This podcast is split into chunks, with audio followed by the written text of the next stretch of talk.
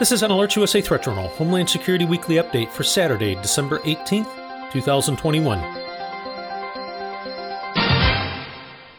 This week in security news. On Tuesday of this week, the Department of Homeland Security hosted the National Holiday Threat Call with representatives from federal, state, and local law enforcement organizations, as well as private sector partners.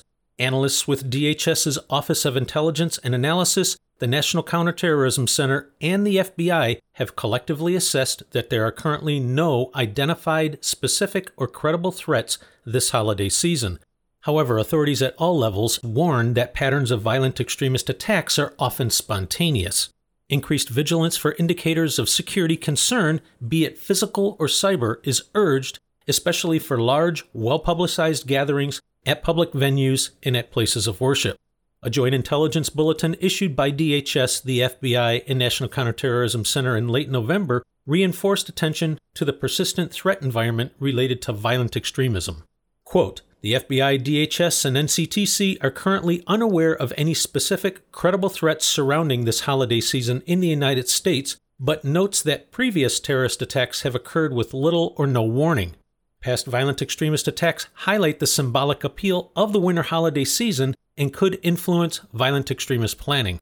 Recent events, including the Wisconsin Christmas parade vehicle ramming, threats to Virginia malls, as well as foreign terrorist organization calls to target mass gatherings, highlight the need for increased public safety awareness during the holidays. Listeners should remember that these are threat assessments. None of these agencies are clairvoyant. Similar assessments were made last year with the approach of the winter holidays, and we still experienced a Christmas morning recreational vehicle bombing in downtown Nashville that killed one, injured eight, and damaged dozens of buildings in the surrounding area. Listeners are also reminded that a National Terrorism Advisory System bulletin is in effect, warning of the threat posed by domestic terrorists, individuals and groups engaged in grievance based violence, and those inspired or motivated by foreign terrorists and other malign foreign influences. Listeners are encouraged to maintain a high level of situational awareness while in public over the holidays. Keep the earbuds in your pocket and pay attention to your surroundings. Next up, in public health news, as of the time of this report's preparation Friday evening, Johns Hopkins University Coronavirus Resource Center reports that there have been more than 805,000 deaths in the U.S. officially attributed to the SARS CoV 2 virus. According to the CDC's COVID data tracker website, in the US alone, more than 490 million doses of the various COVID 19 vaccines have been administered. As a regular follow on, according to the CDC's Vaccine Adverse Event Reporting System, or VAERS, as of December 10th, more than 965,000 adverse events have been reported following COVID 19 vaccinations. More than 71% of these reports are from the U.S. and associated territories. For accuracy, it is important to remember that reporting on the VAERS system does not automatically indicate proof that the vaccine is responsible for the adverse event. However, given the sheer number of adverse reactions that are being reported around the world, listeners are encouraged to do some investigation on your own before making such an important personal health decision. In related news, on Wednesday of this week, the Public Health Agency of Canada issued a nationwide Level 3 health advisory urging travelers, regardless of their vaccination status, to avoid non essential international travel due to the rapid spread of the highly transmissible Omicron variant. And it appears their concerns are warranted, but in particular for the vaccinated.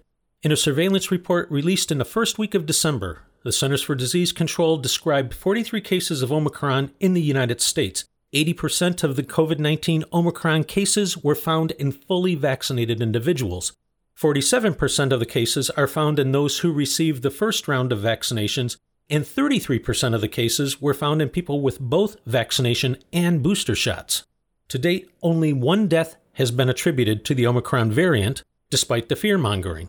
This was an individual in Britain, though oddly, no additional information has been provided about the case, such as gender, the individual's age, or what, if any, comorbidities existed.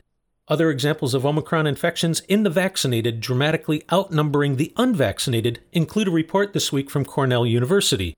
Between December 7th and 13th, the Ivy League school in Ithaca, New York reported 883 students testing positive for COVID 19. According to Joel Malina, Cornell's vice president for university relations, quote, virtually every case of the Omicron variant to date has been found in fully vaccinated students, a portion of whom have also received a booster shot. According to Cornell's president, Martha Pollack, out of the students infected with COVID 19, the school has not seen any severe illness. In another example, the December 15th statistical report by Public Health Scotland clearly shows that 65.6% of new cases are individuals with at least one COVID 19 vaccine injection. Don't trust us, be like the Bereans and check your sources. You can find links to these and other reports and to the VAERS database in this week's issue of the Threat Journal email newsletter. In travel security news, if you are planning travel abroad this holiday season, regardless of the destination, Alerts USA strongly recommends checking out the U.S. State Department's travel website as well as that of the CDC for safety, security, and health considerations for your destination, as well as for the latest evolving international travel regulations. We also recommend that you take a few minutes to register your trip with the State Department's Smart Traveler Enrollment Program, so if things go bad in the country you are visiting, that the U.S. Embassy actually knows that you are there. Once again, you can find more on each of the stories in this report in the latest issue of the Threat Journal email newsletter. Take a moment and visit threatjournal.com to sign up. The publication is free, and a copy of this week's issue will be immediately sent to you via email. If you would like to receive breaking threat and incident alerts on your mobile device, visit alertsusa.com.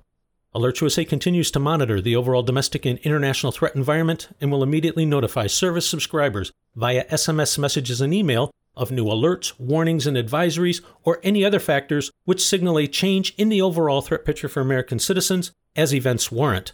This has been an Alerts USA Threat Journal Homeland Security Weekly Update for Saturday, December 18th, 2021.